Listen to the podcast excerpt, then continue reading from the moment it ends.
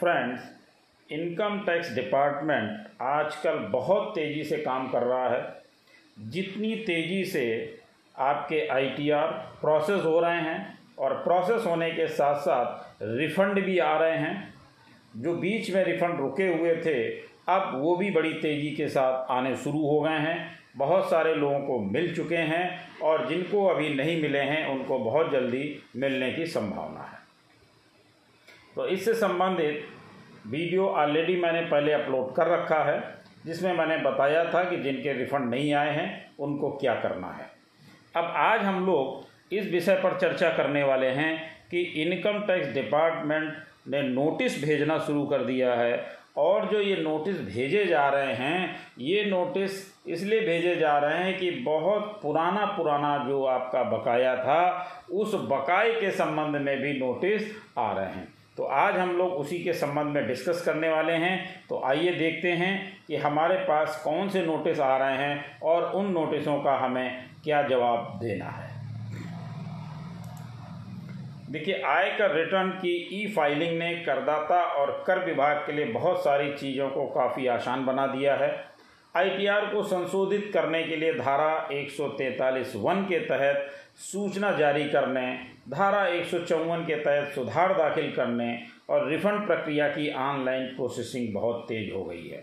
तो यह आपको मालूम ही है कि बहुत तेज़ी के साथ इस समय रिफ़ंड भी आ रहे हैं। 143 वन के जो सूचना है, वो भी आपको प्राप्त हो रही है और अगर कोई डिस्क्रिपेंसी रह जाती है तो आपके पास 154 का सुधार दाखिल करने का अस्त्र भी है और बहुत तेज़ी में रिफंड मिल रहे हैं। अब क्या समस्या आ रही है उसको देखते हैं। हालाँकि देखा गया है कि कई मामलों में करदाताओं को धारा 245 के तहत सूचनाएँ प्राप्त हुई हैं, जिसमें पिछले वर्षों की पुराना बकाया राशि की डिमांड की गई है। या चालू वर्ष के रिफंड के साथ एडजस्ट किया जा रहा है। तो देखिए, अब जो समस्या है, वो समस्या ये है कि सेक्शन 245 के तहत वो लोग जो हमारा रिफंड बनता है, उससे जो पुराना बकाया है, उसको एडजस्ट कर सकते हैं। और इस समय ज़्यादातर ऐसा देखने में आ रहा है कि जो बहुत बहुत पुराने बकाए हैं, उन सभी को रिफ़ंड की राशि के साथ एडजस्ट किया जा रहा है। कुछ मामलों में जिस राशि को एडजस्ट करने की बात की गई है, वो निर्धारण वर्ष 2012-13 से पहले से संबंधित हैं। यानी 10 साल से भी ज़्यादा पुराने मामले हैं, जिनमें आज ये दिखाया जा रहा है कि आपका बकाया था। और वो बकाया अब अगर आपका रिफंड बन रहा है तो उससे एडजस्ट किया जा रहा है।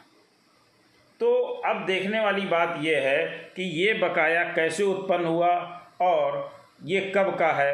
यानी अर्थात जब ई फाइलिंग अनिवार्य नहीं थी, अब सवाल ये उठता है कि ऐसे मामले में क्या सिर्फ़ आयकर पोर्टल पर जवाब दाखिल करना ही काफ़ी है या नहीं?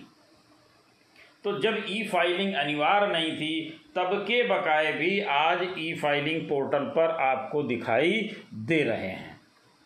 तो अब इनको देखना और समझना, इतने पुराने डेटा का मिलान करना, उस समय हमारी कोई राशि बैलेंस थी कि नहीं थी, इसको देखना काफ़ी दुष्कर कार्य हो गया है। और सरकार क्या कर रही है कि वो तो आपका जो रिफंड आया, उससे वो तुरंत एडजस्ट कर ले रहे हैं, यानी लड़ाई लंबी हो रही है।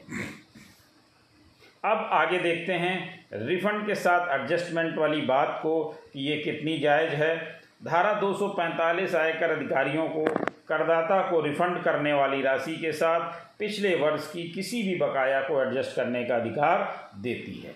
पिछले साल के बकाया पैसे को रिफंड की जाने वाली राशि के साथ एडजस्ट करने की कोई समय सीमा नहीं दी गई है। यानी कर निर्धारण वर्ष 2000 2001 के लिए भी अगर आपकी टैक्स की बकाया राशि है तो उसको रिफंड राशि से एडजस्ट किया जा सकता है और ऐसा किया भी जा रहा है। यानी कि अब इसके लिए हमें तरीका क्या है? देखिए, जो सेक्शन 245 में उनको ये सुविधा दी गई है कि वो आपका जो भी बैलेंस है, उसको आपके रिफंड से एडजस्ट कर लें। लेकिन ऐसा नहीं है कि आप बिना बताए, बिना हमसे पूछे उसको एडजस्ट कर लें। इसके लिए एक तरीका दिया गया हुआ है। उसका एक सिस्टम है, उसके तहत इसको करना चाहिए। क्या तरीका है? हालाँकि ऐसा समायोजन यानी एडजस्टमेंट करदाता को लिखित में सूचना देने और प्रस्तावित एडजस्टमेंट का जवाब देने का अवसर प्रदान करने के बाद ही किया जा सकता है। और ये पोर्टल के माध्यम से भी किया जा सकता है। अब उसके लिए होता क्या है? समय मिलता है हमें तीस दिन का। यानी अगर हम सहमत हैं या असहमत हैं, इस बात का जवाब देने के लिए हमें केवल और केवल मिल रहा है तीस दिन का समय। यानी पोर्टल पर जब वो नोटिस आती है, पोर्टल पर वो जो बकाया दिखाया जाता है, वो हमें मालूम हो पाता है या नहीं। जैसा कि आप लोग जानते हैं कि करदाता बहुत कम ईमेल को चेक करता है या जो मैसेज आते हैं उसको चेक करता है, जिसके माध्यम से सूचना दी जाती है। कई बार मोबाइल नंबर और ईमेल आईडी बहुत पुरानी उस पोर्टल पे होती है, जो इस समय एक्टिवेट नहीं है, या जिस पे सूचनाएँ हमें नहीं मिल पाती हैं, और समय से सूचना अगर नहीं मिल पाई तो आप उसका रिप्लाई नहीं दे पाते हैं। और अगर आप रिप्लाई नहीं दे पा रहे हैं तो होता क्या है कि जो भी बकाया दिखाया गया है, वो रिफंड से एडजस्ट कर लिया जाता है। अब वो एडजस्ट करने योग्य था या नहीं था, हमारा बकाया वास्तविक था या नहीं था, ये सूचना हम अपने प्रॉपर ऑफिसर को नहीं दे पाते हैं, नहीं बता पाते हैं, क्योंकि हमें प्रॉपर समय पर वो जानकारी ही नहीं मिल पाई होती है। तो यहाँ पर ध्यान देने योग्य बात यह है कि सीपीसी प्रक्रिया दर्ज करने के लिए सूचना जारी करने की तारीख से तीस दिन, यानी पंजीकृत ईमेल पते पर सूचित का समय प्रदान करता है। यदि तीस दिनों के भीतर प्रतिक्रिया दाखिल नहीं की जाती है तो करदाता को बकाया मांग को स्वीकार कर लिया गया माना जाता है और रिफंड उस हिसाब से एडजस्ट कर दिया जाता है। इसलिए ये महत्वपूर्ण है कि करदाता तीस दिनों के भीतर पोर्टल पर अपनी असहमति दर्ज करे। तो सबसे बड़ी बात यहाँ पर ये निकल कर के आती है कि हमें जो भी ईमेल मिलते हैं, मैसेज मिलते हैं तो उनको ध्यान से देखना है और ये जानने की कोशिश करनी है कि क्या हमारे ऊपर कोई लाइबिलिटी आई है।